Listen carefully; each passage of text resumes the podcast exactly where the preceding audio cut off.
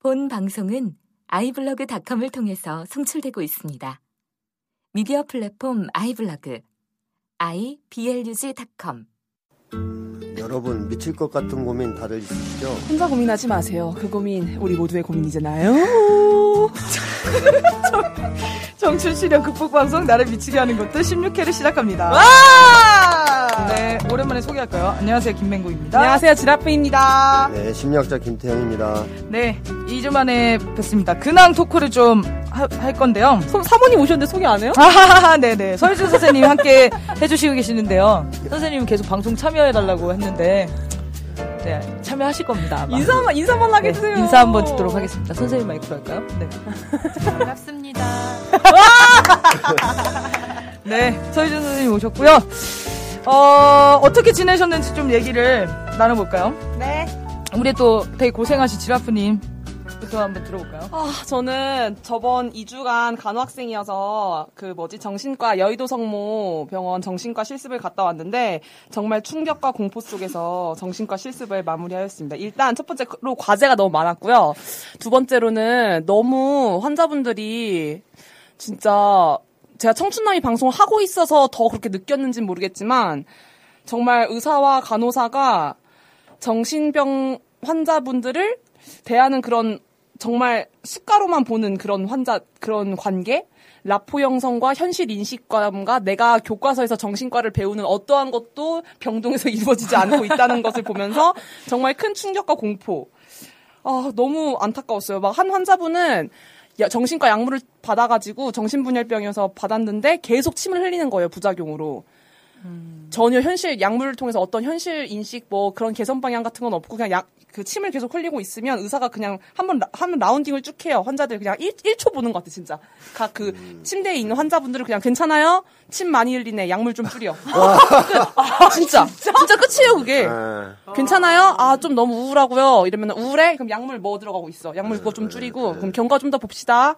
이러고 그냥 넘어가는 거. 그러니까 간호사들이랑 의사도 알아요. 이 환자분이 아 너무 아- 자기들도 얘기하는 게 너무 안타까운 게 이 환자분들이 나가서 완치를 해서 나가는 게 아니라 다시 또 들어온대. 일주일 만에 다시.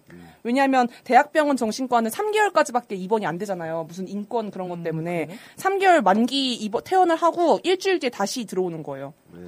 그 계속 이제 막 과거력 보면 1차 입원, 2차 입원 막 이런 게 계속 있고 인기 간호사들 인기하는 거 들어보면 막 이런 얘기 있어요. 제 진짜 안타까운 게 막 아 야 이 환자 진짜 도움도 안 되는 환자인데 약물이라도 비싼 거 써서 넣으라고. 막 그런 얘기를 해요.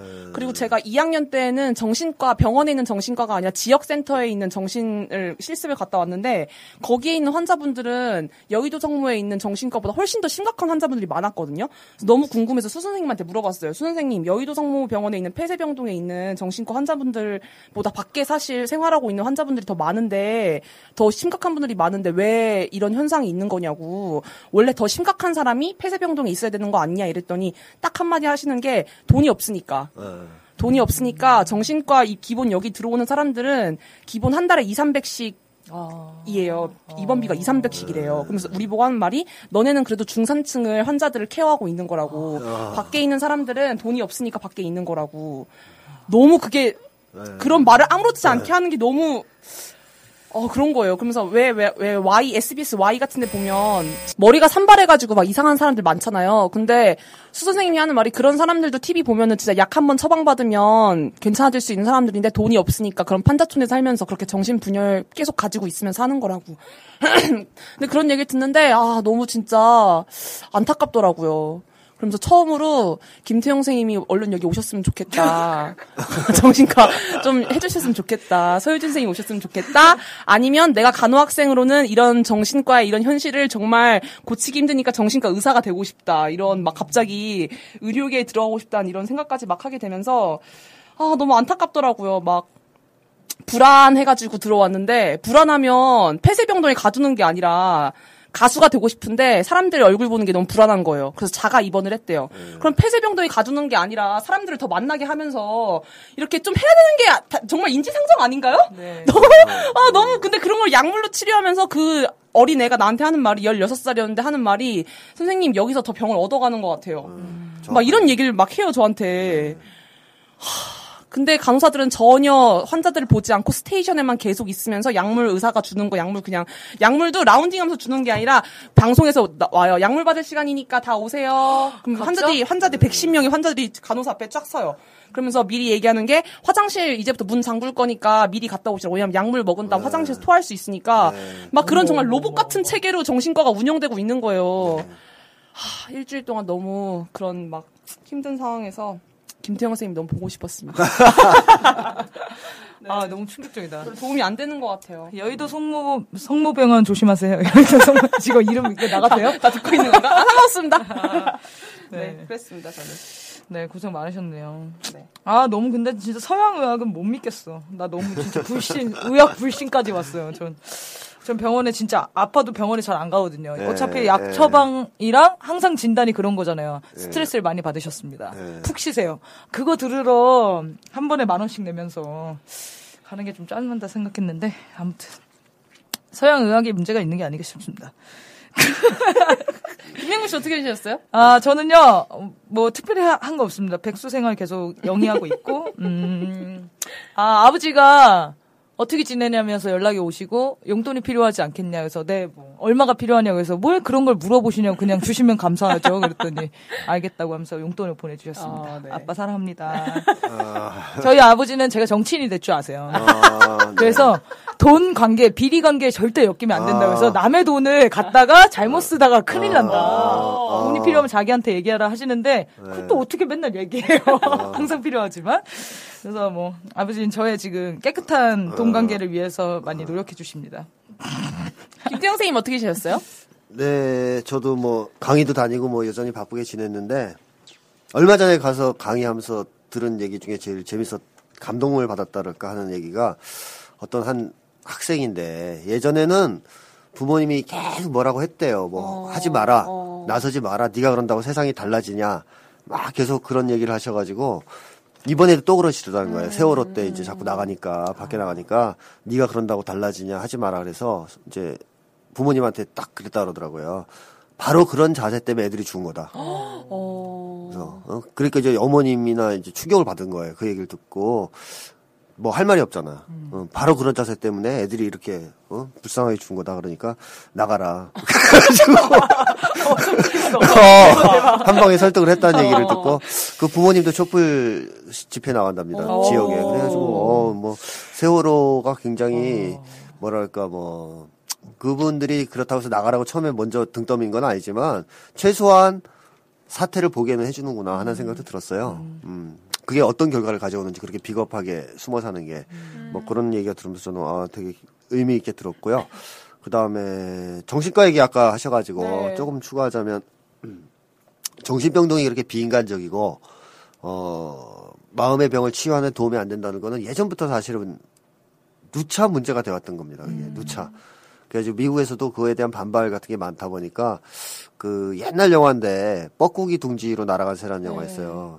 잭 니콜슨 나오는 영화인데 정상인이 병원에 들어가서 완전 미치는 영화거든요. 이제 간단하게 말하면 그러니까 그만큼 치료적이지 않다는 거죠. 정신병원이. 그리고 예전에 또 어떤 미국의 썰르반이라는 심리학자는 정신병동을 하나 맡았어요, 이 사람이. 그리고 분열, 정신분열을 주로 치료하는데 유일하게 하나 한 게 있다면은 환자를 인격적으로 존중하고 대우해주는 아주 특이한 병동으로 가져간 거죠. 미국 병동도 그 당시에는 뭐 마찬가지입니다. 뭐 약서 줄, 타, 줄 서서 약 타 먹고 그렇게 뭐 1초간 지나가면서 처방하고 하는 게 비슷했겠죠. 근데 너무 이렇게 사랑을 사랑과 인정과 존중을 해주는 분위기로 바뀌었을 때 엄청난 호전이 있었던 겁니다. 그래서 그 왜 어떤 심리학자들이 그런 걸 인용하면서 결국 사람을 치료하는 건 이런 건데 어? 그 사람들이 이제 굶주렸던 것도 그거고 어, 미국은 그렇게 치료하고 있지 않다 현재 어? 약이나 어, 때리고 있지 않느냐 이렇게 얘기를 하고 있죠. 그래서 저도 정신과에서 약을 약물을 남용하고 과잉 처방하는 거에 대해서 상당히 반대하는 입장입니다. 근데 그거는 돈 때문에 그런 건가요? 실험 결과도 다 나왔으면 어떻게 치료해야 되는지는 다 알고 있는 거예요. 어, 미국 심리학계나 조금 그래도 공부한 사람은 약으로 정신병을 치료할 수 있다고 얘기하는 사람은 없어요. 조금이라도 공부한 사람은. 왜냐하면 약이 할 수 있는 거는 증상을 억제하는 것이지 병을 치료하는 게 아니거든요. 그건 이제 상식인데 이 정신과 의사들이 좀 무지한 놈들은 그걸 치료라고 생각해요. 그러니까 정신분열이 있으면 정신분열에 따르는 여러 가지 증상들이 있지 않습니까? 그 발작을 한다든가 뭐 이제 이런 거를 망상을 억제한다든가 약을 투여하면 확실히 그건 억제되니까 그러면 치료가 됐다고 믿는 거죠. 그러니까 정신병에 대한 이해 자체가 없는 겁니다. 그래서 그런 인간들이 이제, 이제 있는 게 문제고 그 다음에 그런 정신 과적 치료를 뒤에서 백업해 주는 게 굉장히 이제 미국의 제약회사들입니다. 그러니까 정신과 약으로 밥 먹고 산다고 해도 과언할 정도로 이 제약회사 특히 향정신성 약물이 황금알을 나는 거위예요. 그게. 그러니까 막 환자들이 막 15알을 먹어요. 예. 네. 막 그러니까 어마. 어, 사, 사회가 점점 이상해지니까 미치는 사람 많아지잖아요. 미치는 사람 많아지는데 다 약을 먹게 만드는 거 미국 같은 경우에 그러면 제약회사들이 그냥 그야말로 떼돈을 버는 거죠. 그래서 얘들이 이번에 DSM-5가 이제 됐는데 그걸 만드는데 참가한 사람이 그걸 비판한 책을 썼더라고요. 어, 그래서 그 사람도 그 얘기를 해요. 제약회사의 로비, 그 다음에 뒤에서 이제 밀어주는 거. 이런 거에 의해서 너무 과잉 진단과 과잉 처방이 어, 남발되고 있다. 이런 얘기를 하고 있거든요. 그래서 사람을 위한 사회가 없어. 그러니까 이 자본주의 사회가 사실 뭐 그런 내재적인 모순과 이윤 추구라는 것을 목적으로 한 사회니까 그게 있기 때문에 제동 장치를 만들어야 되거든요. 최소한 다른 사회로 가지 않는 한. 근데 이제 그 제동 장치가 없으면 이런 짓이 벌어지는 거죠. 아, 제가 얼마 전에 그 충격적인 소식이 들었는데 지금 서울 교육감 선거 후보 중에 고승덕이라는 사람 있잖아요. 네네. 공부의 왕도. 네, 공부의 왕도를 쓰셨다고. 저는 어. 다잘 몰라. 어. 공- 공부의 왕도를 공부하셨다면서요. 그래서 두 권 있어요. 아, 네.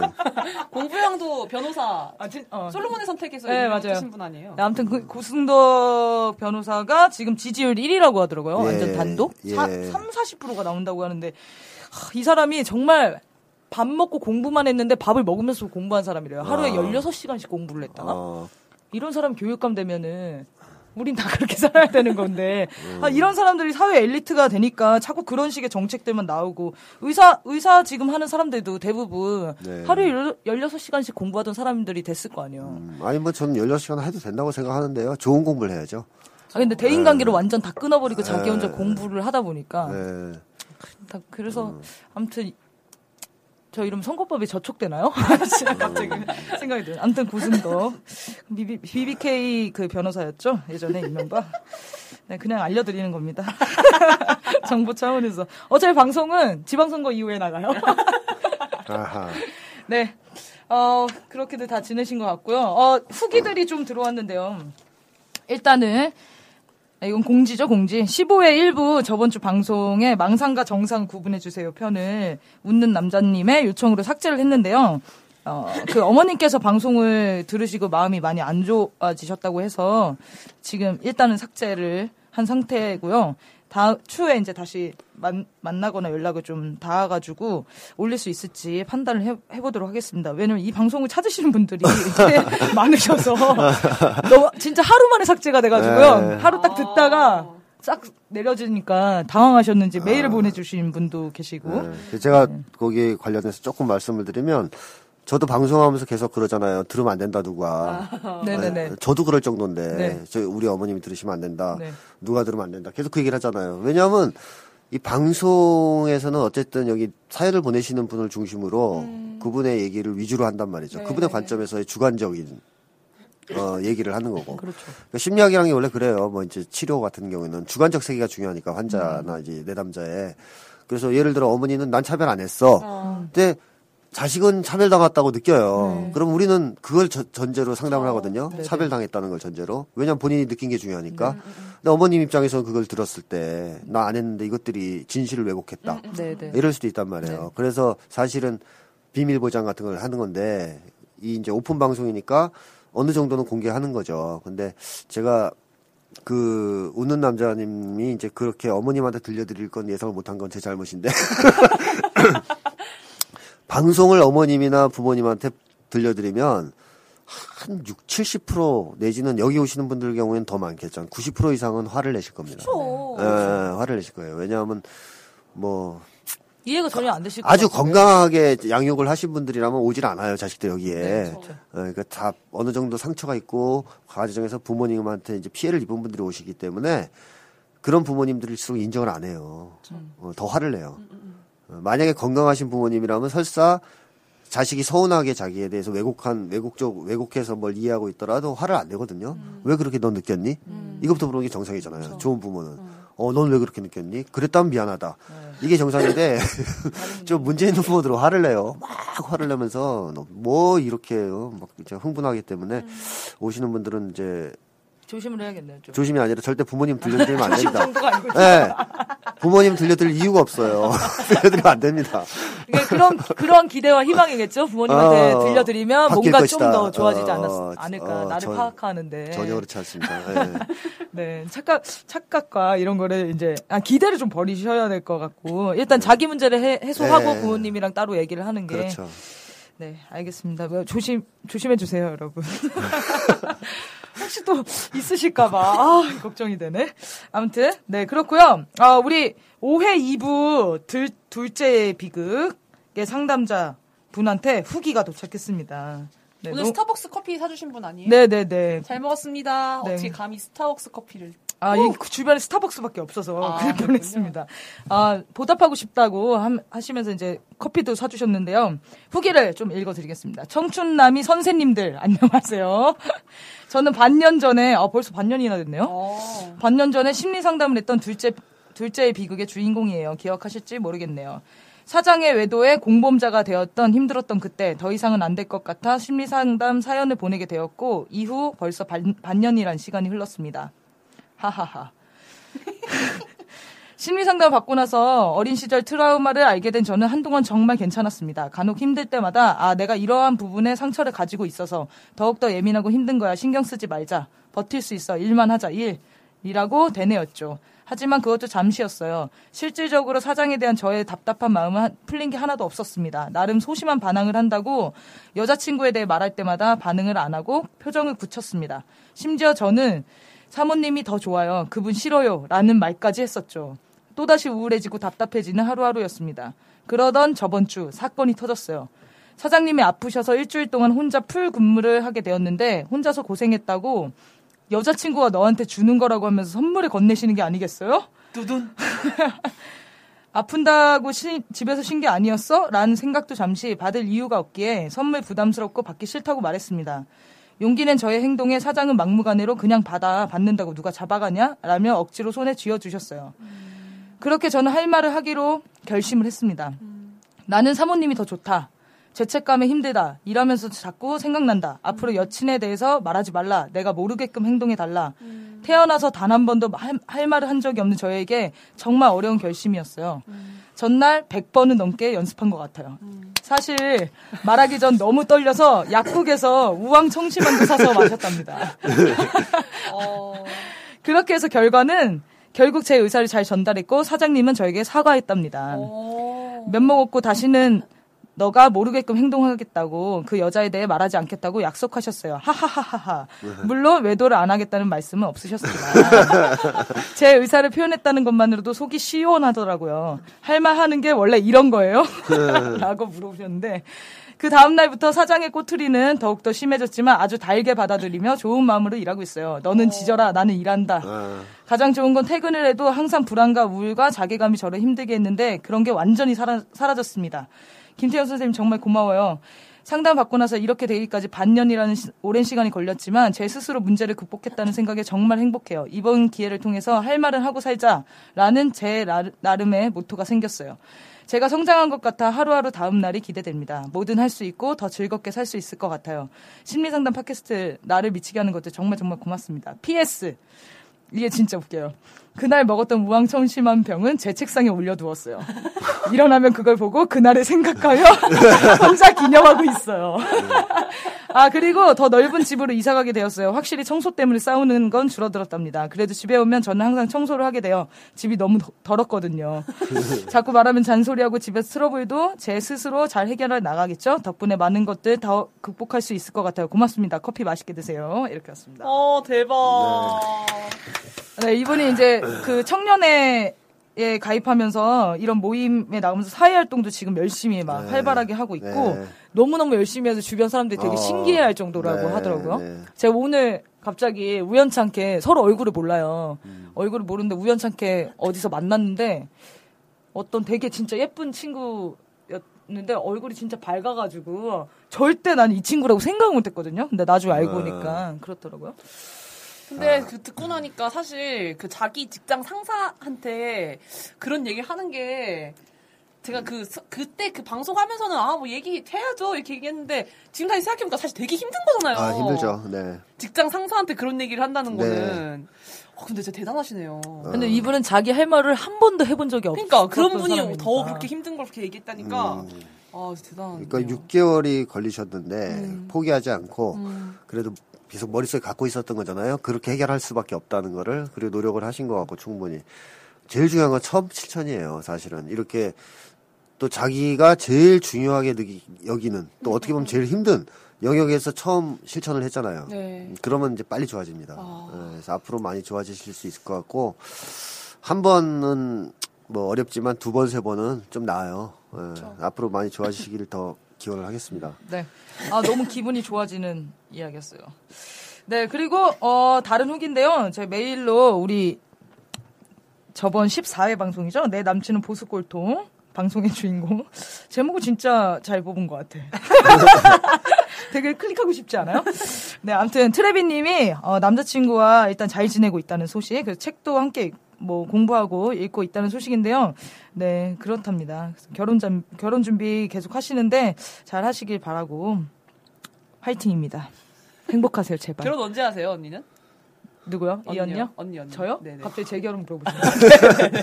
글쎄요, 생각을 안 해봤는데요. 나이 서른이잖아요. 네, 네. 빨리 고민해 볼게요. 되게 민망해 하시네요.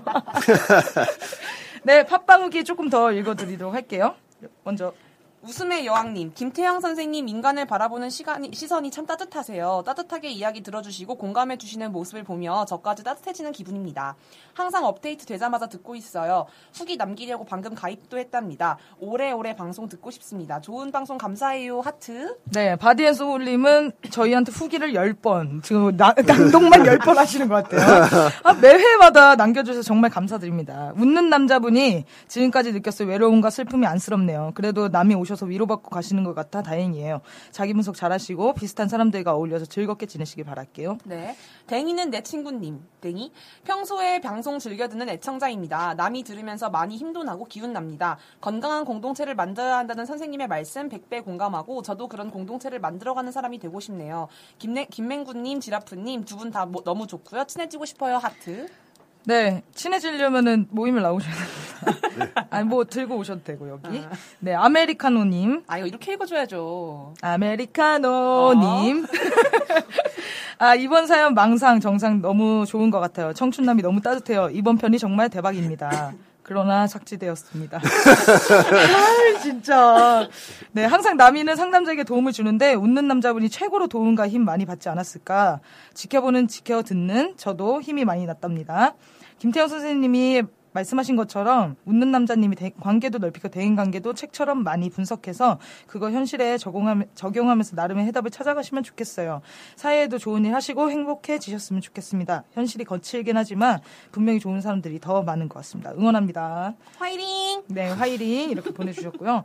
나머지 분들 조금 더 있었는데 다들 그 방송 삭제된 거에 대해서 아쉬움을 많이 표, 현해 주셨는데 어 저도 되게 되게 인상에 남는 그런 방송이었는데 맞습니다. 다시 연락을 좀 취하고 아무튼 어떻게든 방송에 심폐소생술을 좀 넣어 보도록 하겠습니다. 네. 자, 네 후기 겸 제 사연인데요. 그 제 사연을 보내 주셨는데요. 7회 사회공포증 사회불안. 어 이거를 제가 보니까 최다 청취 에피소드래요. 7회가요? 네, 이, 이 편이 6천 몇백 명이 들으셨는데 아, 네. 그 2위가 노무현 아니다. 어, 세월호인가? 세월호인가 아무튼 노무현 대통령 편인데 그게 4천 명이거든요. 근데 이게 진짜 최다더라고요. 그래서 제 생각에는 이런 고민을 가지고 있는 사람들이 되게 많으신 것 같아요. 아무튼 그, 그 상담자분이 그때는 그 뭐라고 보내주셨다면 7회 사회공포증 상담했던 사람인데요. 그때 사실 반신반의로 보냈던 거라서 자세히 상담 안 한 게 좀 아쉬워서요. 그냥 선생님하고 한 번 더 상담하고 싶, 싶다시면서 사연을 좀 더 길게 보내주셨는데요. 뒤에는 이제 다 그 어린 시절에 대한 자기 기억들, 그런 사례들이라서 굳이 다 읽어드리지는 않을 거고요. 간단히 이제 그, 뭐야, 제 사연 보내주신 거에 대해서 얘기를 좀 하고 넘어가도록 하겠습니다. 7회 그때 사연을 보내주신 분이 이제 다시 사연을 보내주신 건데 네. 제가 다시 꺼내서 봤어요. 네. 이제 그때 봤더니 일단 그때 사연을 워낙 짧게 보내주셔가지고 어, 맞아요. 그 이제 다시 보내신 것 같아요. 그러니까 줄을 세볼게요. 하나, 둘, 셋, 넷, 여섯 줄. 아, 장난 아니네요. 그러니까 장난 아니다. 사연이 여섯 줄이었어요. 맞아, 그래가지고 맞아. 기억이 났어. 네, 어, 사연이 여섯 줄이라 이제 너무 짧게 보내서 이제 좀 추가로 정보를 더 주시려고 한 것 같은데 그 그때 이제 저희가 어떻게 이제 상담을 했었냐면 음 자기 분석을 해야 된다라는 처방이 있었어요. 이제 특히 부모님, 어, 특히 어머니에 대한 재평가가 좀 있어야 될 것 같다라고 했는데 사실 이번에 보내주신 내용을 보면 어머니에 대한 정보가 좀 더 있긴 있거든요. 네. 그 어머님이 이제 이분의 어머님은 기본적으로 그 공감을 잘 안 해주시는 어머니였잖아요. 네. 예, 이제 그 내용에 대해서 이제 수용을 안 했던 사연 뭐 이런 거 이제 말씀을 해주셨는데 그리고 또 이제 어머니가 특징이 약한 어머니거든요. 좀 어, 네. 약, 약해가지고 어떻게 보면 딸과 엄마의 위치가 좀 바뀌어 있는 그런 이제 또 어머니였고 그리고 중요할 때마다 지지를 안 해주시는 어머니 예, 이제 그 내용들이 좀 있습니다 사연에 자 그런 것들에 대한 정도의 이제 사연이 좀 더 있고 그 다음에 이제 외모에 대한 컴플렉스가 있다라는 얘기도 좀 네. 보내셨고요 그래서 그런 것들을 보냈는데 제가 이제 느낀 점은 그때 부모님에 대해서 좀 더 분석이 돼야 된다라고 했는데 그 부분에서 큰 진전은 없어요. 그러니까 정보만 좀 더 주셨지 본인이 거기에 대해서 좀 진전을 해서 이 정도 더 분석이 됐다라든가 이런 내용이 별로 없어요. 그래서 그거를 독자적으로 좀 하기 힘드시면 책 갖고 읽으면서 약간 상담을 받아보실 필요도 있겠다 하는 생각도 들었고요. 네. 음.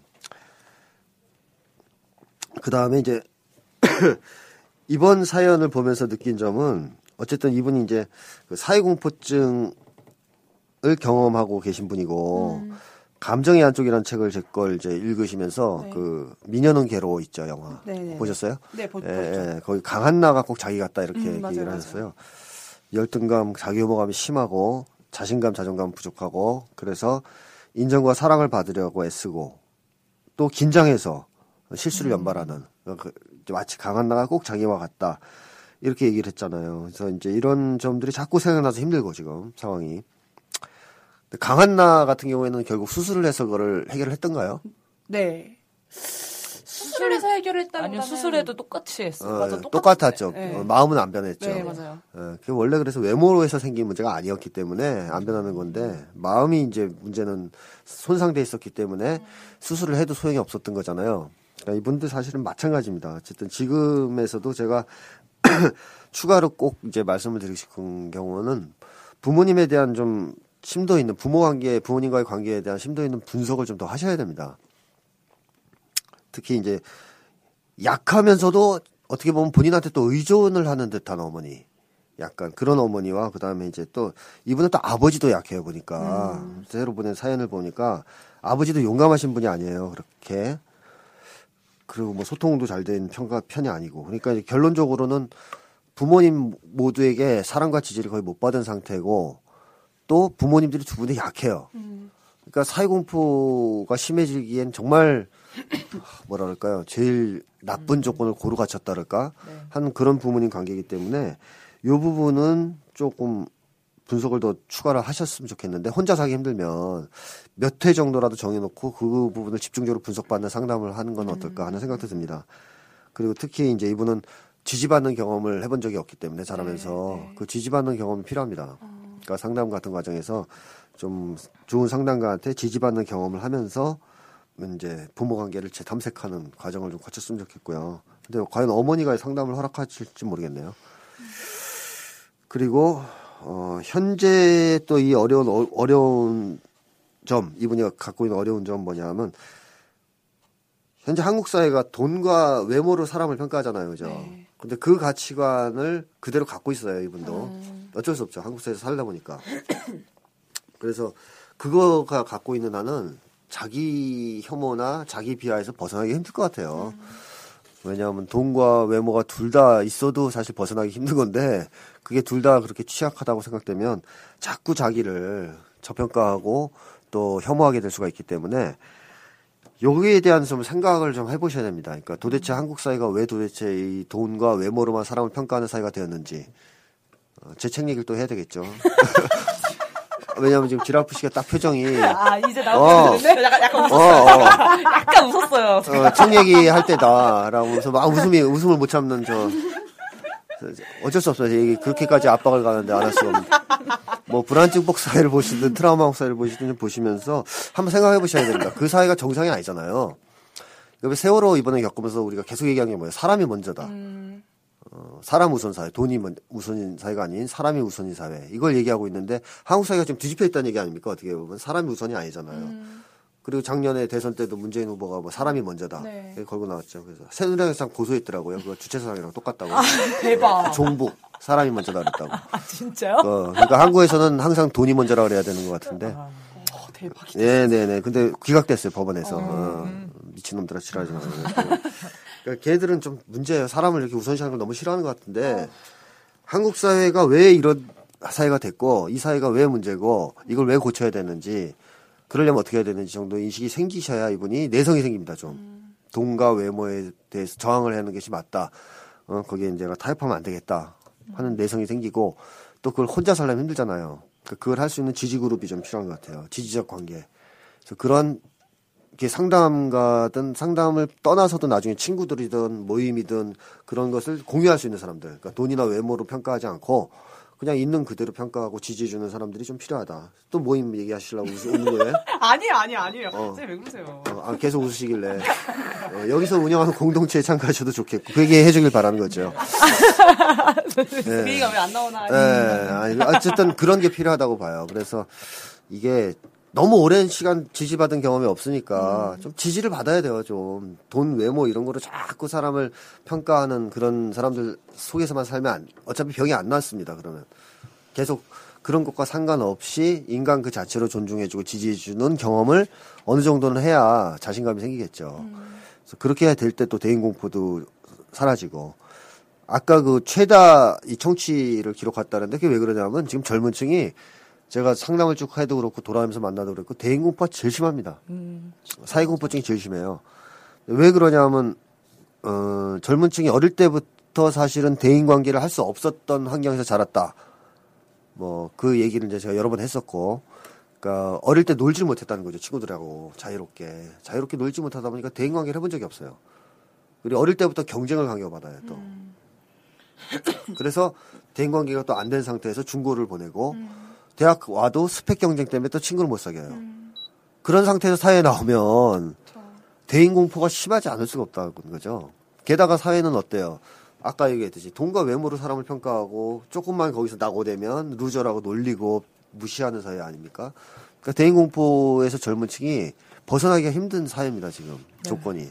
그러니까 이런 것 때문에 아마 그렇게 많이 들으시는 것 같고 실제로 또 그런 문제들을 안고 계신 것 같은데 그걸 해결할 길은 결국 뭐 어른들이 만들어 놓은 그런 잘못된 세상을 바꿔나가는 활동을 하고 그런 가치관을 거부하는 데서부터 출발해야 되지 않습니까? 그래서 그런 점에 대해서도 좀 노력을 하셔야 됩니다.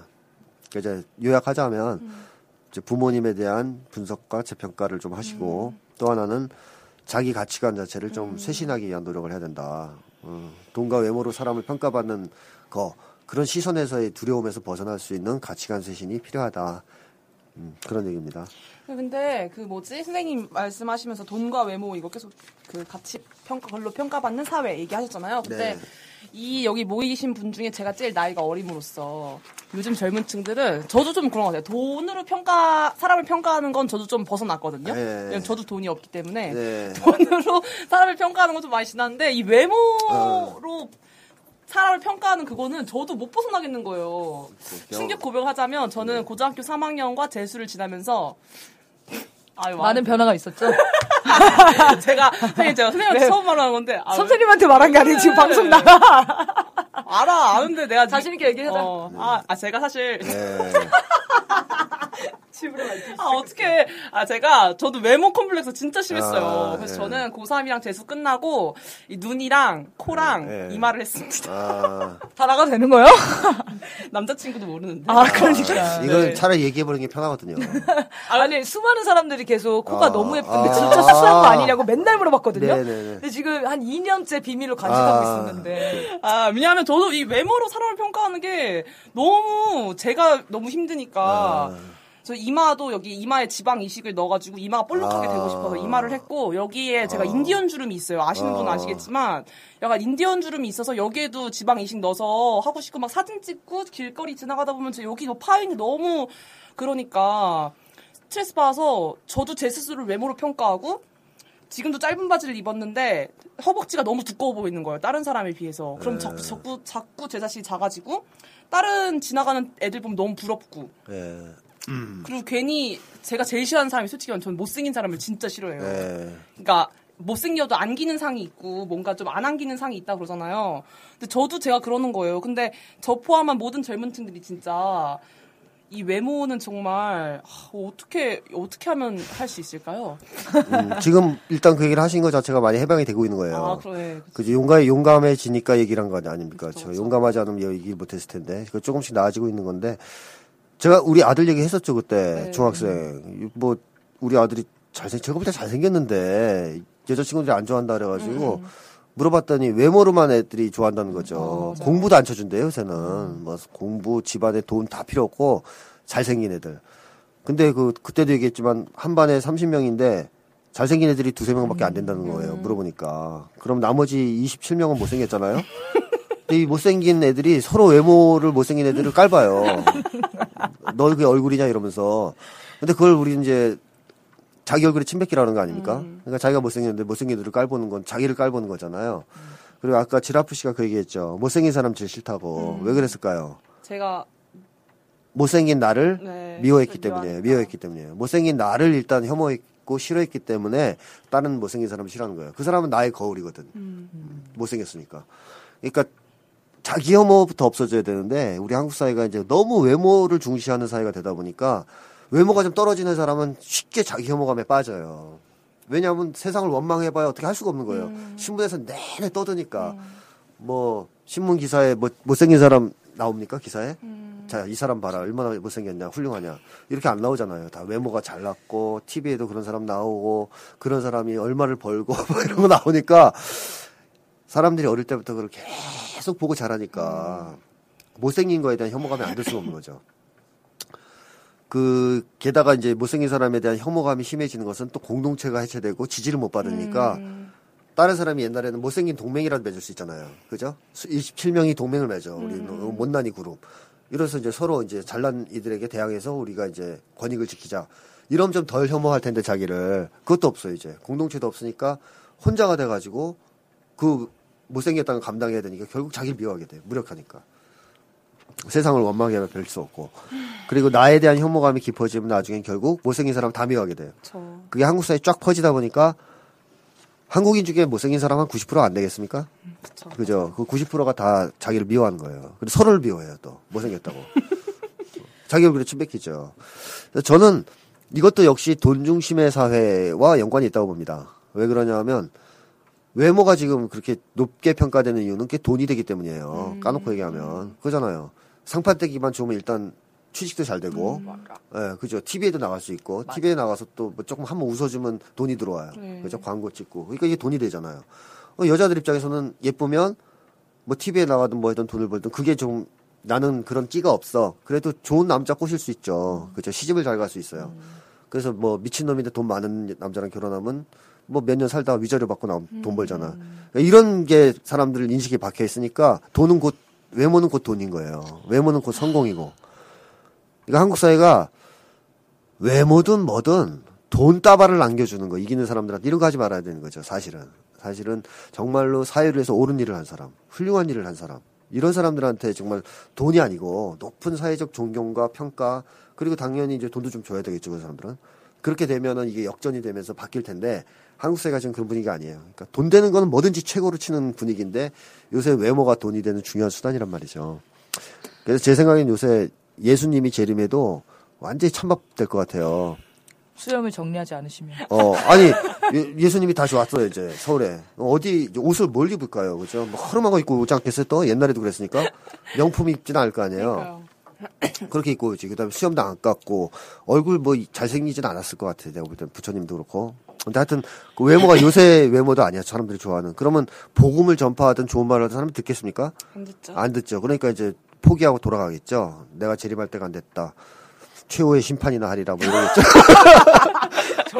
예, 어, 열받아주니까. 왜 자기를 재림했는데 안 받아주니까. 메시아가 왔는데. 그러니까 이게 이제, 어쨌든 농담이지만, 그 정도로 지금은 인류에게 도움이 되는 사람, 훌륭한 사람이 평가를 못 받는 사회입니다, 한국이. 이거는 완전히 잘못된 겁니다. 유독, 유독 심해요, 한국이.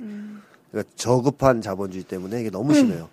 그러니까 외국 같은 경우에는 사회적으로 좋은 일 한 사람이 평가받잖아요, 대충. 맞아요. 그래도. 그나마, 그래도. 그나마 어. 좀, 저, 괜찮다고 하는 유럽 같은 데는. 네. 한국은 그것도 아니에요. 대- 맞방만 잘생기면 그냥 사람들이 와 하는 이런 분위기가 생기니까 사람들이 너나 없이 할 수 없이 수술하고 뭐 그런 거 아니겠습니까?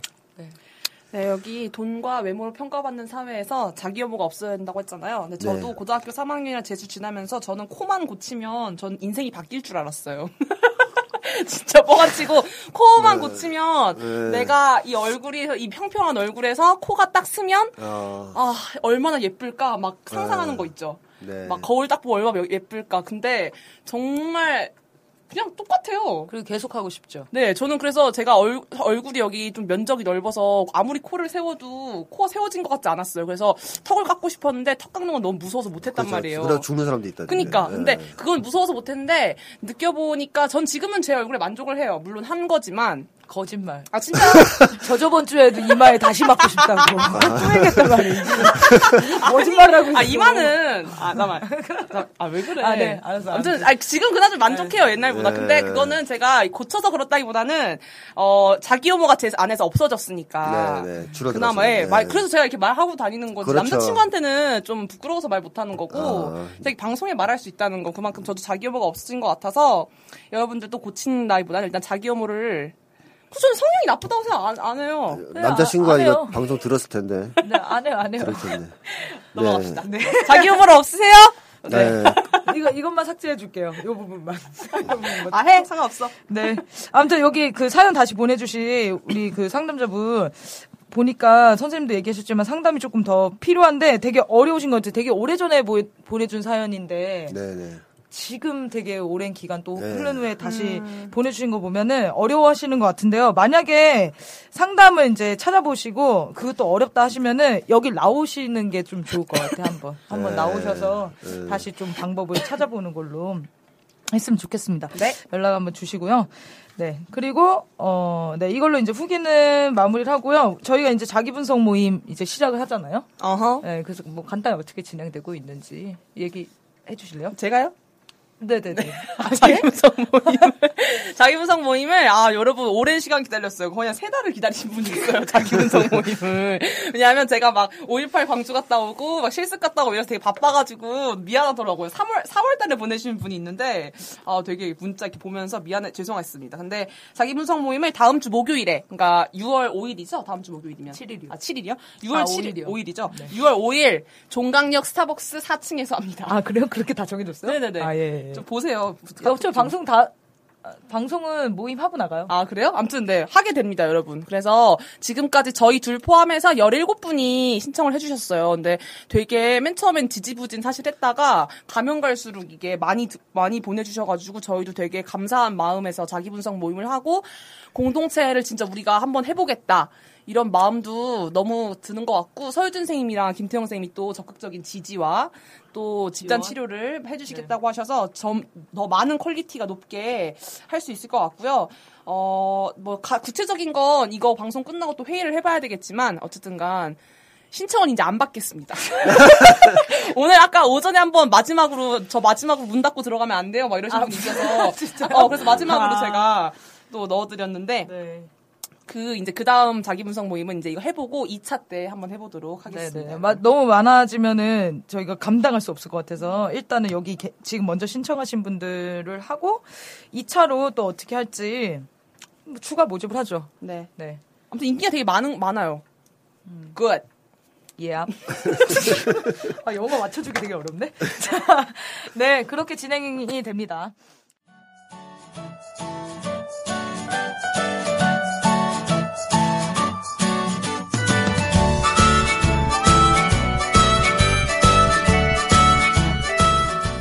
안녕하세요. 청춘 실현 극복 방송 나를 미치게 하는 것들 진행자 지라프입니다. 20대들의 미추버릴 것 같은 고민들을 심리학자 김태영 선생님과 분석하고 상담하는 주권 방송 인기 팟캐스트죠. 이번에 저희가 부모님 특집을 기획하고 있는데요. 20대들의 사연을 분석하다 보니 부모님과의 관계 문제가 원인인 경우가 많더라고요.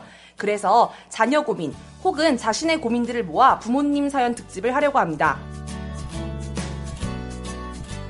고민 내용은 자녀 문제도 좋고 본인의 어린 시절의 상처 혹은 사회에 대한 고민도 좋습니다.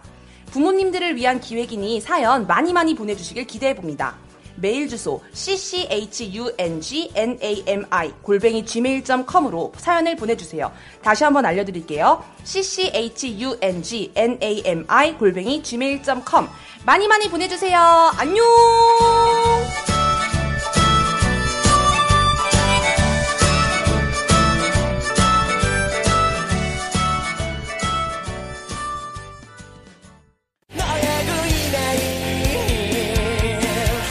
네, 이어서요. 그러면 저희가 이제 드디어 너의 그 이메일 시간이죠. 저희 지금 오프닝만 사, 40분째 하고 있네요. Wow.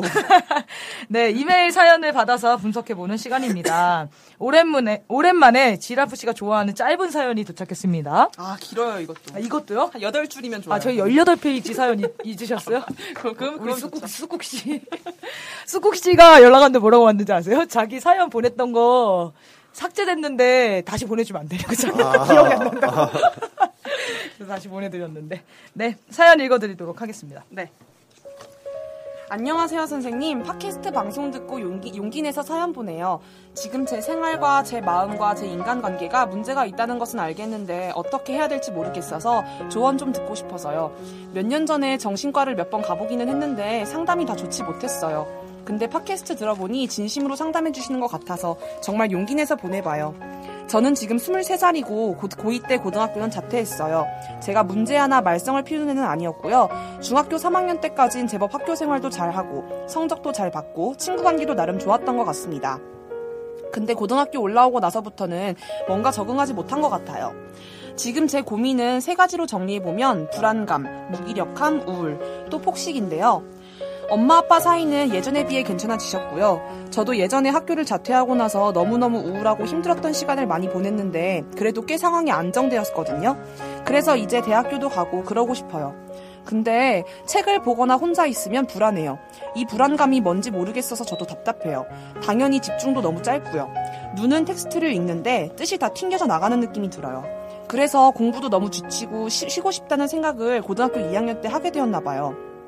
제가 책을 보고 있으면 과거의 고등학교 때 우울하고 갑갑하고 힘들었던 그런 상황들이 자꾸 오버랩 되는 것 같고 불안한데 책은 봐야겠고 손톱을 뜯게 되거나 몸을 문지른다거나 하게 되고 무언가 입을 넣으면 덜 불안해서 자꾸 뭘 먹게 되고 악순환 되는 것 같아요. 불안해하지 마. 옛날 고등학교 때 다녔을 때 생각 절대 하지 마. 스스로에게 말하고 그 말을 제가 듣는다면 하, 얼마나 좋을까요? 제가 어떤 공부나 시험에 대해 불안을 느꼈던 게 14살 처음이었던 것 같아요. 중간고사 전날이라 하루 종일 공부하고 또 공부할 게 남아서 밤에 영어책을 보는데 숨이 탁 안 쉬어졌어요. 가슴도 뛰고 그래서 울면서 부모님을 불렀던 생각이 나거든요. 이런 불안한 마음이 지금까지 연관이 있는, 거, 있는 걸까요? 아직까지도. 그렇다면 제가 왜 이렇게 약한지 모르겠네요. 무기력함과 우울에 관해서는 저는 몇 년 동안 친구를 만난 적이 한 번도 없어요. 마음의 문을 잘 못 여는 것 같아요. 23살. 제 또래 친구들은 남자친구도 사귀고 더 넓은 대인 관계를 맺고 있을 거예요. 저는 그런 게 고등학교 때부터 뚝 끊겼어요. 솔직히 저는 별로 심각하다고 생각 안 했는데 요새 들어 이게 좀 문제가 있다는 걸 느끼게 돼요. 사람들은 친구를 만나서 맛있는 거 먹는 게 행복하고 또 친구들한테 수다 떨면서 스트레스를 푼다고 말해요.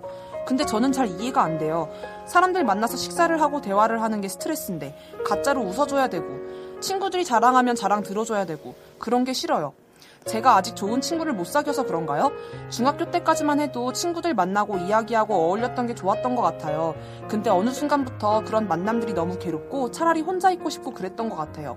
제가 우울한 이유 중에 하나가 저런 관계가 없어서 그런가 싶어요. 그리고 마지막으로 폭식에 대해서는요. 중학교 때부터 학교 갔다 와서 가방을 바닥에 내려놓는 순간부터 냉장고를 다 뒤져서 닥치는 대로 먹었던 것 같아요.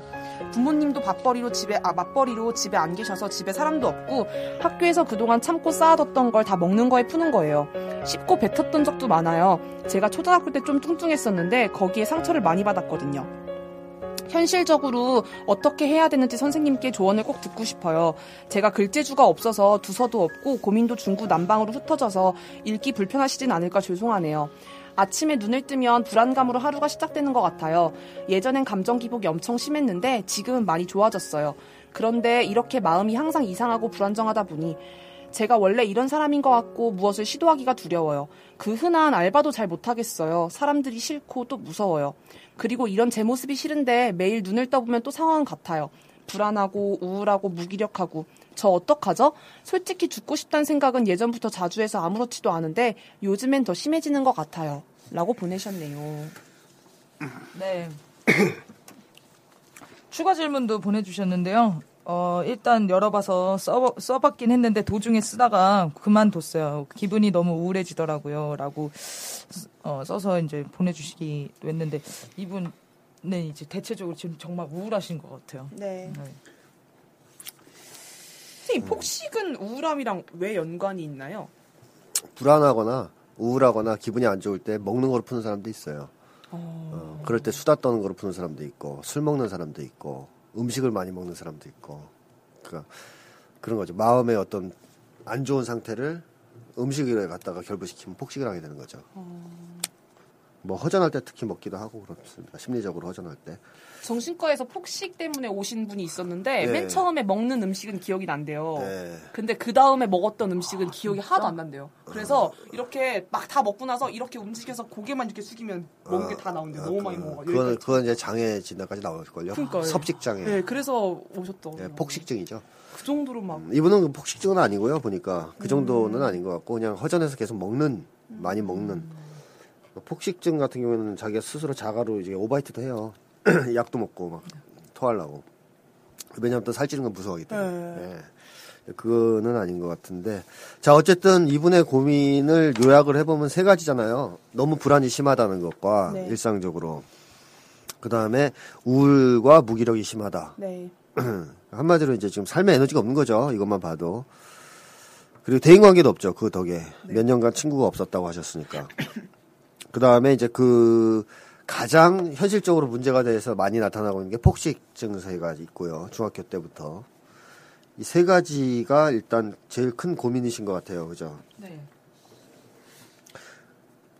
근데 이제 제가 이렇게 쭉 내용을 들여다보니까 언제 이분이 이제 불안이 심할까. 이제 불안하면 집중이 안 되니까 공부도 안 되잖아요. 그죠? 근데 안 되는데 언제 이렇게 불안이 심할까 하는 것과 또 언제부터 폭식을, 언제 폭식을 많이 할까 하는 것을 이렇게 살펴보니까 두 가지 비슷해요. 폭식을 시작했던 시점, 그 다음에 불안이 아주 심해서 공황 발작까지 한번 왔던 때가 있지 않습니까? 이 네. 내용 보내주신 자료에 하면은. 그러니까 중학교 1학년 때 시험 불안 때문에 공황 거의 발작 상태를 경험하셨던 적이 있어요. 그때부터 폭식을 하셨다고도 돼 있어요. 보니까 자료에. 그러니까 일치하는 거예요, 이게 지금. 그때 굉장히 심한 정신적인 어떤 어려움을 겪 었던 시절에 폭식이 시작됐고 그 폭식이 시작됐을 때 어떤 때냐라고 봤을 때는 집에 아무도 없었을 때 우선 어, 그 다음에 가족이 나가서 혼자 있었을 때 혼자 있게 될 때 폭식을 한다고 또 쓰셨더라고요. 네. 그러면 불안은 또 언제 느끼냐 하면 혼자 있을 때 제일 많이 느낀다고 지금 써놓으셨어요. 그러니까 이분의 지금 문제는 핵심 문제는 혼자가 문제입니다. 혼자 혼자 남는 거. 혼자 남을 때 제일 불안하고 혼자 남을 때 그 불안을 달래기 위해서 폭식을 하게 된 거죠. 그래서 도대체 이 혼자 남는 게 어떤 의미일까 이분한테 이게 이제 제일 중요한 문제인 것 같고요. 그 이후에 뭐 고등학교 시절에 힘들었던 시기는 사실 그 결과라고 봐요. 중학교 때부터 시작된 이러한 심한 불안과 폭식의 결과가 고등학교 때 이제 나타나면서 결국 대인 관계에서 어려움을 초래하게 된 거죠. 자, 그리고 그다음에 이제 뭐 대인 관계의 어려움은 이분은 일단은 그 에너지 자체가 없는 것 같아요. 어, 그러니까 다른 사람에 대한 관심 자체가 별로 없는 것 같아요. 그러니까 다른 사람에 대한 관심이 있는데 있고 그 시선이 굉장히 중요하고 그래서 인정을 받아야 되겠고 그래서 뭔가 노력을 하고 이런 것도 없고 그냥 관심이 싫은 거예요. 반응도 하기 싫고 맞아요. 다른 사람 얘기 들어서 거기에 대해서 뭐 즐겁지도 않고 그걸 듣는 게 한마디로 다른 사람한테 갈 에너지가 없는 상황. 너무 무기력하고 우울하고 힘들어서 다른 사람한테 나갈 에너지가 없어요. 그러니까 반응을 못 해주고 반응을 못 해주면 사람들은 싫어하니까 억지로라도 반응을 해줬는데 나중에 이게 힘들어진 거죠. 억지 반응하기가 싫다 이렇게 쓰셨잖아요. 그런 총체적으로 그런 상태에 이제 처해 있다라는 생각이 있고요. 결국 삶의 에너지가 고갈된 상태고 또 실질적으로 그냥 다운된 상태에서 끝이는 게 아니고 굉장히 불안하면서 뭔가 지금 먹게 되는 계속 그런 문제가 있다라는 것이죠. 자, 그래서 원인은 분석을 해보시면 어떨 것 같습니까? 네. 계속, 계속 쳐다보시는데 네. 시- 시켜달라는 뜻 아니요, 아니에요? 아니요, 아니요. 왜 또 저를 쳐다보셔가지고. 아, 왜 이렇게 눈을 이렇게, 까- 이렇게 내리고 계세요? 아, 저요? 맞춰보려고. 시킬까봐? 아, 나 괜히 내가 눈 마우쳐가지고 참. 삶의 에너지가 없다. 되뇌이는 거죠, 이렇게. 폭식을 한다. 어, 혼자 있을 때 힘들다. 네, 그래서. 음. 아, 버려지, 그동- 버려지는 거에 대한 두려움이 있으시네요. 유기공포? 네네네. 아, 당연히 그건 있겠죠. 전형적인 대답을 하면 어떻게 해. 아, 아니, 뭐, 뭐 틀린 건 아닙니다. 뭐 당연히. 저희는 꼭 경쟁 관계 같지 않아요? 네. 누가 덜 틀리나. 그래도 나날이 진보하고 있다는 것도 좋아. 맞는 것 같고요. 그럼 제가 좀 구체적으로 질문을 드려볼게요. 네. 이 부모님한테 사랑과 사랑을 받았다, 혹은 행복 한 시절이 있었다. 이분이 그런 게 있었던 것 같습니까? 어떻습니까? 없죠. 없어요. 네, 어. 그럼 그건 당연히 인지상정으로 한번 문장 완성 검사 한번 봐볼까요? 아니, 어제 인지상정이라는 단어를 처음 배웠어요? 오늘 왜 이렇게 인지상정 말을 많이 써요? 그래도 한 번 썼는데? 어, 두번 썼어요. 어쨌든 맥락에는 안 맞는 사연인데. 그래요? 예. 그럴 때 쓰는 건 아닌데 어쨌든 뭐 지금 그걸 분석할 수는 없어요 시간상. 어, 어릴 때 행복하다고 느끼는가라는 질문에 잘 모르겠다. 성의 없이 대답하는 게 아니라 진짜 잘 모르겠어요. 어, 이게 되게 충격적이잖아요. 네. 그러니까 행복했던 경험이 한 번도 없는 겁니다. 음. 이게 참 저희가 볼 때는 힘든 게 사람이 말이에요. 살아갈 때 뭔가 그래도 끈을 잡으려 그러면 과거를 돌이켜 봤을 때 행복했던 게 음. 몇 개는 있어야 되잖아요. 최소한. 그래야 그래 나 앞으로 그런 식으로 경험을 하거나 그런 식의 어떤 행동을 하면 나는 행복해지겠지 하는 희망을 가질 수가 있는데 음. 막 과거를 반추해 봤는데 행복했던 경험이 안 떠올라요. 그러면 미래에 대해서 뭔가 희망을 가지기가 참 어려워져요. 그럼 뭐 답이 없어 이거는 지금 이 순간 이후에 행복이라고 느낄 수 있는 경험을 한 번이라도 해야 돼요. 음, 근데 아, 그, 그 얘기를 지금 물어보시면 안 되고 어쨌든 해야 된다는 당위는 분명한 네. 겁니다. 왜냐하면 없었으니까. 그리고 또 사랑을 해주셔도 조건부로 사랑을 해주셨잖아요. 이분이 이제 답을 굉장히 짧게 보내셨죠. 근데 네. 일부러 그런 게 아니고 에너지가 없어요. 답을 길게 쓸 수 있는. 어, 저번에도 이런 분 한분 네, 있었죠. 계셨어요. 네. 굉장히 힘들게 단답형으로 보내신 건데 어쨌든 부모님이 칭찬과 지지도 거의 안 해주셨고 어린 시절 때 유일하게 뭐 경험 좋았던 경험은 공부 잘한다고 칭찬받았을 때. 어. 그러니까 조건부 사랑이죠 이게. 제가 나쁘다고 얘기하는 계속. 그러니까 결국 사랑을 못 받았다고 느끼는 거예요 이제 무의식에서는. 그리고 행복에 대해서도 경험한 적이 없다고 생각하고. 근데 이제 이분이 여기에 대해서 좀 자세하게 분석은 당연히 안 돼 있어요 아직까지. 아직까지 안 돼 있어서 이 부분은 사실 확인 좀 해야 되는데 이분 아버지에 대해서 대체로 평가 모르겠다고 하거든요. 네, 맞아요. 모르겠다? 그러니까 이게 이제 사실은 심리적으로 힘든 원인입니다. 뭘 모를 때 정체를 모를 때. 부모님과의 관계에서 아버지가 어떤 나한테 어떤 영향을 미치고 있고 내가 아버지에 대해서 감정이 무엇인지 알면 차라리 뭐 해결 방안도 있을 수 있고 이런데 모를 때 더 괴로워요. 그다음에 어머니에 대해서도 제가 볼 땐 그다지 많이 알고 있다 명확하게 그렇게 생각되진 않아요. 왜냐하면 어머니가 되게 불쌍하다라고 말씀하셨어요. 네. 보면 그래서 어머니를 위해서 이분은 취업하겠다 힘내서 네. 어, 그러니까 자기를 위해서 취업하는 게 아니에요 지금. 그러니까 질문을 보면 어머니를 위해서 힘내서 취업하겠다 그러고 그 다음에 엄마를 좀 편안하게 해주고 싶다 그러거든요. 그러니까 어머니가 되게 불쌍해 보이니까 이런 얘기를 할 거 아닙니까, 네, 그렇죠? 네. 근데 어머니가 불쌍하면 자기를 많이 사랑해 줬는데 힘들고 안 좋은 처지에 놓여 있어서 불쌍하다라 하면 그때 인지상정이란 말을 쓰시면 돼요. 어. 예, 그때. 인지상정. 어, 네, 네. 그때는 맞아요. 네. 그런 생각이 들 수 있죠. 근데 사실 내용적으로 보면 이분은 어머니한테 지지나 사랑도 거의 못 받은 분인데 어머니가 되게 불쌍해요. 이게 참 이거에 분석 좀 해야 됩니다. 이런 특이한 어머니들이 있어요. 그러니까 자식을 충분히 사랑하지도 않으면서 오히려 자식한테 보호를 요청하거나 어, 자식이 보호자 역할을 하도록 음. 일부러는 건 아니죠. 이 방송을 들으면 어머니도 화내시는 게 제가 일부러 그랬다는 얘기를 하는 게 아니라 자기도 모르게 그 관계를 만드는 경우가 있어요. 병약자 아닌가요? 배약자 스타일로. 그러다 보면 이제 자식들 입장에서는 어머니를 비난할 수도 없고, 뭐 요구할 수도 없고, 불쌍은 하고, 에너지를 뺏기는 거예요. 어머니한테. 지금 자기도 뭐 살기 힘든데, 불쌍한 어머니를 위해서 취업을 해야 되는 상황이란 말이에요. 이거 굉장히 나쁘죠, 사실은. 나쁜데 여기에 대해서도 조금 더 분석이 돼야 됩니다. 이제 내용이 짧아서 자세한 내용은 제가 분석하기는 힘들겠고, 자, 이게 일단 제일 제가 볼 때는 큰 문제입니다. 그래서 오랜 세월 동안 이분은 사실 막말로 이제 부모님한테 잘못한 건 잘못했다 요 얘기도 못 해봤고 그런 네. 평가도 안 하고 지금 정리가 안 된 상태에서 살아오다 보니까 네. 결국 어떻게 되겠어요? 다 자기 탓을 하게 되죠. 계속 자기 탓을 하는 거예요.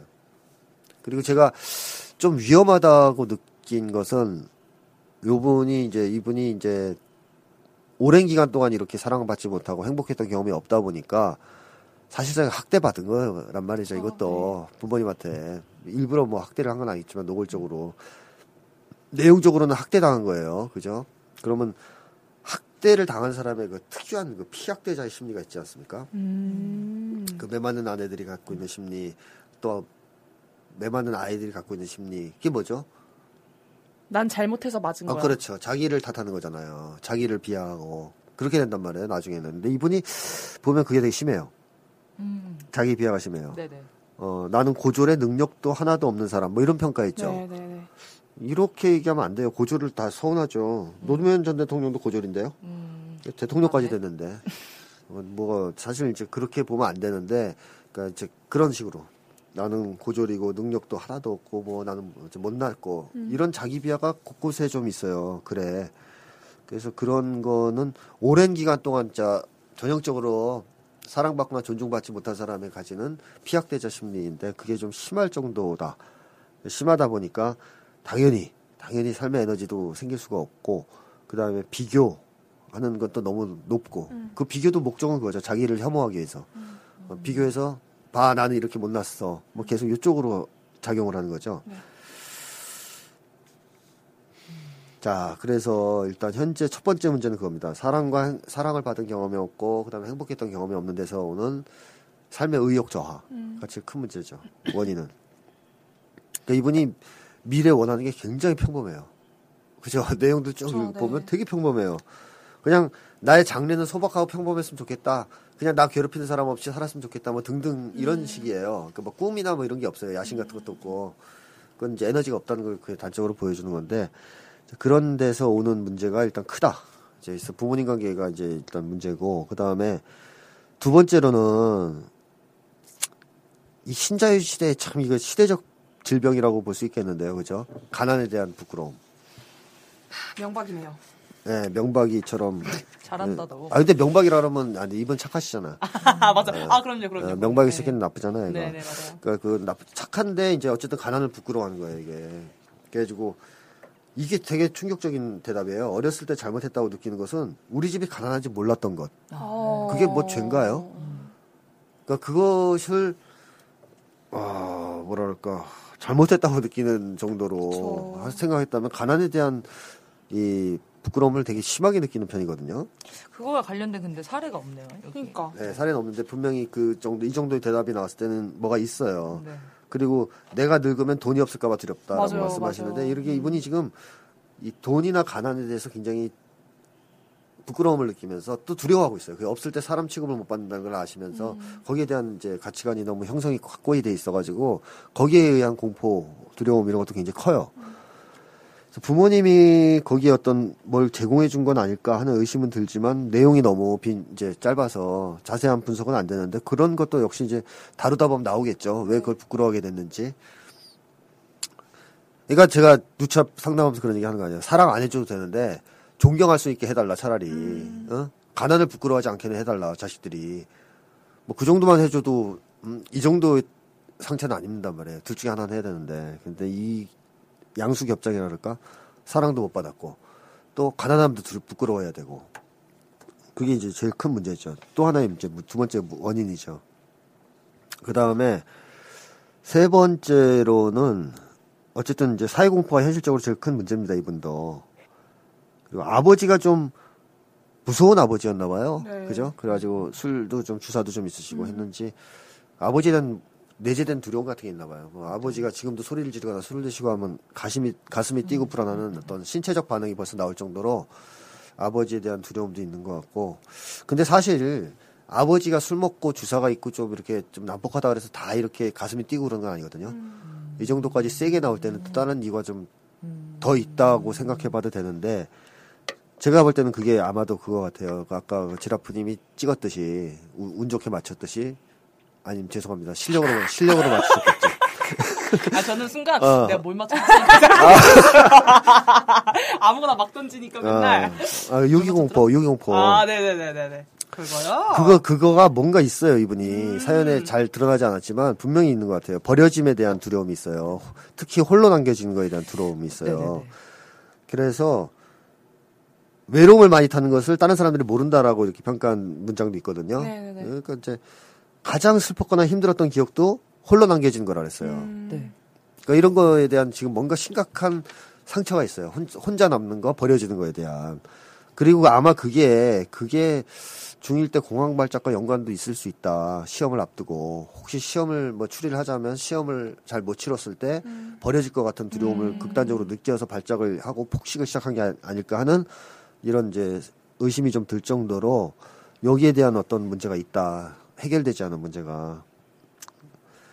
그리고 그러다 보니까 이제 지금 현재로서는 대인 관계 자체에 자신도 없고 의욕도 좀 없는 상태가 된 거죠. 자, 이 정도가 일단 이 내용, 내용이 이렇게 충실하게 길게 오지 않았기 때문에 이 정도 내용에서 추측할 수 있는 거고요. 원인으로서. 혹시 또 있습니까? 다른 원인을 제시하실게요. 있을 리가요. 어, 선생님이 네, 짱이신데요. 아까 궁금한 다- 게 있어요. 궁금한 게. 어, 네. 어, 내가 싫어하는 사람은 딱히 없다. 좀, 좀 꺼려지는 사람은 사랑받은 티가 나고 여유로운 사람이라고 네. 보내주는데 이거는 어, 어떤 의미인 거죠? 그 시, 싫어하지 왜?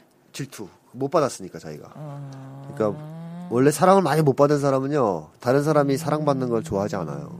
그러니까 시기가 심하고 질투가 심한 사람들은 대체로 애정결핍증 환자들이에요. 어. 애정을 충분히 받은 사람은 사랑이 다른 사람한테 가도 괜찮아요.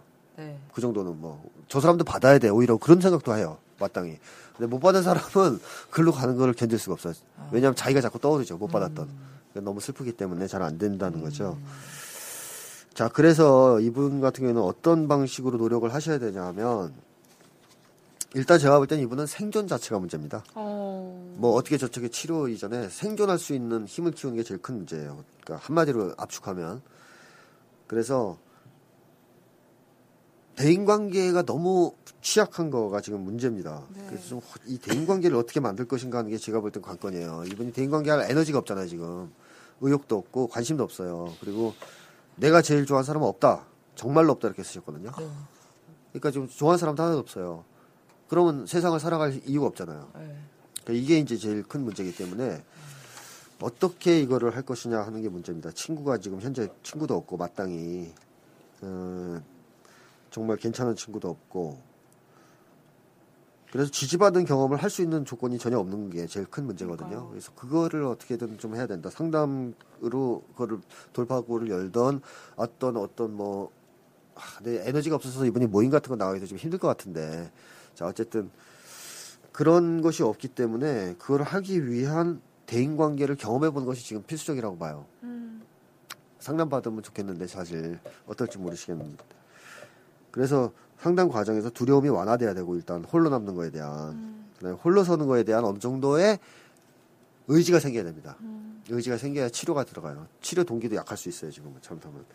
그리고 현재까지는 두려운 생각에 휩싸일 때는 혼자 견디는 게 제일 좋다라고 하셨거든요. 네. 그러니까 계속 혼자서 풀었잖아요 문제를. 이게 사태를 더 악화시켰던 것 같아요. 네. 혼자서 푸는 게 그러다 보니까 대인 관계가 더 악화되고 대인 관계가 없다 보니까 더 외로움을 타게 되고 이게 악순환이거든요.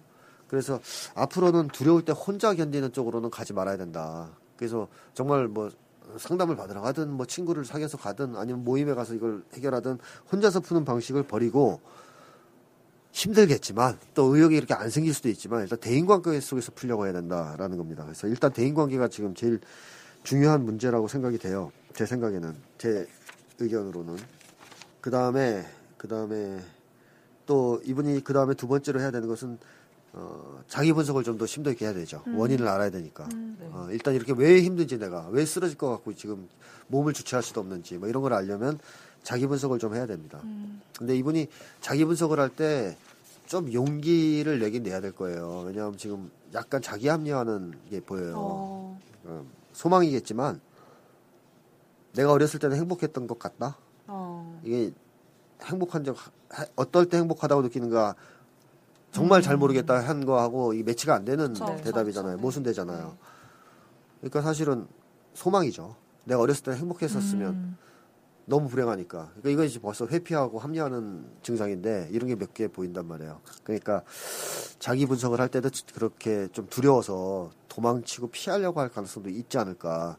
그래서 용기를 내서 좀 시도를 해야 될 것 같은데 지금 일단 자기에 대해서도 모른단 말이에요. 네. 그리고 우리 가족이 나에 대해서 잘 모를 거다라고 하시고 나도 가족에 대해 잘 모른다고 돼 있어요. 이건 솔직한 얘기죠. 전혀 분석이 안 돼 있다는 얘기입니다. 나도 나를 모르고 우리 가족은 더 모르고. 그러니까 이제 거기에 대한 얘기를 좀 해야 되겠죠. 자, 특히 이제 아버지, 어머니에 대한 얘기를 당연히 분석을 해봐야 되겠는데 아버지에 대해서 지금 갖고 있는 생각은 혼란입니다. 제가 볼 때는 네. 음, 아버지에 대해서 모르겠다, 잘 모르겠다. 그 다음에 아버지는 뭐 불쌍한 존재. 어, 싫었는데 이해가 좀 되기도 하고 어. 불쌍하면서도 싫고 네. 이게, 이게 이게 쉽게 하면 혼란에 빠져 있는 네. 거예요 지금 뭐라고 이것도 아니고 저것도 아니고 막 혼재돼 가지고 정리가 전혀 안 돼 있어요 그러니까 아버지에 대해서도 그 다음에 뭐 어머니도 마찬가지겠죠 어머니도 비슷해요 아까 어머니를 불쌍하게 여긴다 그랬잖아요 네. 근데 이 어머니가 보면 마냥 불쌍한 사람도 아니에요. 보면 고집도 세고 막 그런 또 얘기도 좀 나오던데 이 어머니에 대한 동일시도 자기가 했다는 얘기도 하고 네. 그렇기 때문에 이 어머니를 분석하는 것이 또 굉장히 중요한 열쇠일 겁니다. 자기를 이해하는. 근데 이분은 또 나의 어머니도 잘 모르겠다라고 했어요. 그러니까 지금 부모님에 대한 이 탐색이 전혀 안 돼 있죠. 전혀 안 돼 있어요. 그리고 어머님이 어머니를 자기는 좋아했지만 어머니는 내 말을 무시했던 적이 많았다. 이렇게 네. 얘기를 하잖아요. 그러니까 그럼에도 불구하고 또 어머니가 불쌍하다 그래요. 네. 어, 어머니를 위해서 뭘 해야 되고 이것도 이상한 그러니까 뭘까 앞뒤가 안 맞는 네. 이제 이런 거거든요. 요것도 좀 분석을 해봐야죠. 그래서 본인이 스스로 애증의 관계라 그랬는데 도대체 어머니에 대한 애는 뭐고 증은 뭐고 도대체 왜 지금 내가 서- 혼자 서기도 힘든데 어머니를 위해서 취업을 하려고 하고 있는지 등등을 파악하면서 자기 분석이 잘 돼야 좀 문제가 풀릴 것 같습니다. 그래서 단순하게 폭식을 줄이는 쪽 내지는 아 안 먹어야지 뭐 어떻게 내가 먹는 걸 줄이기 위해서 냉장고를 어떻게 자물쇠 채운다 이런 방식으로는 해결이 절대 안 될 겁니다. 좀 근본적인 거를 좀 들여다보는 쪽으로 해야 이제 해결이 되겠죠. 음, 이 정도 일단 정리가 될 것 같습니다. 예. 워낙 이제 지금 현황만 딱 보내주셔가지고 네, 자기 분석을 조금 더 하, 하셔야 될 것 같은데 하시다가 또 어려우시면은 이런 분들은 대부분 메일보다는 나오시는 게 훨씬 더 도움이 되는 것 같습니다.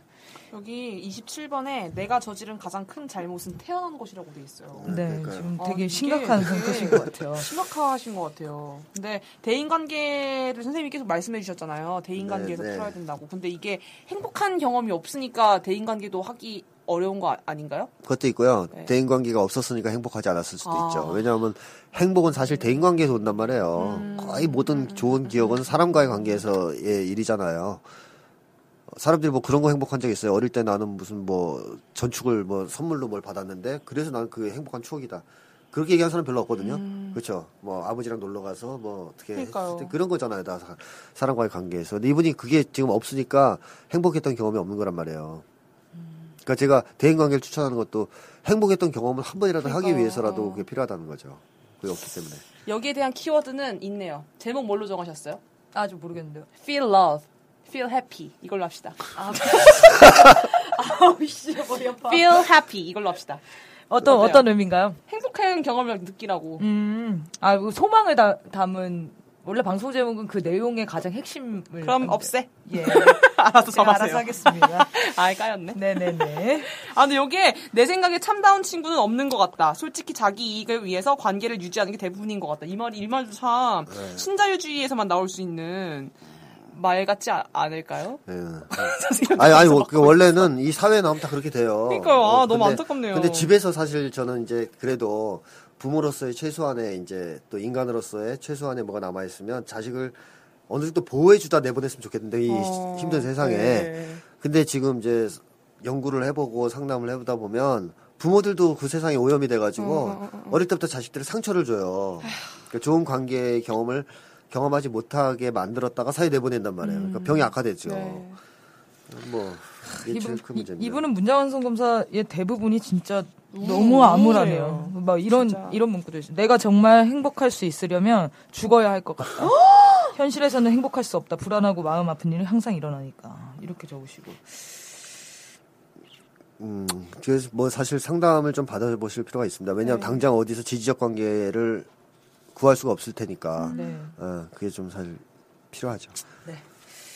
네. 그 들어보시고요. 어쨌든 지금은 자기 원인을 찾아보라는 얘기만 지금 들어, 드릴 수밖에 없을 것 같고요. 일단 찾아를 보시고 다시 더 저희가 도움을 드릴 수 있는 게 있으면 네. 얘기하도록 하겠습니다. 네. 네. 어, 너의 그 이메일 시간은 이렇게 마치도록 하겠습니다. 좀 밝게 맞춰보면 안 될까요? 음, 너의 그 이메일을 마치도록 하겠습니다. 아, 너무 밝나? 아, 좋아요. 하겠습니다! 아, 너무 또 밝게 하면 또. 16회 일부 방송을 마치겠습니다. 16회 2부에서는 매일 악몽을 꾸는 분을 모시고 이야기 나눠보겠습니다. 다음 주에 만나요.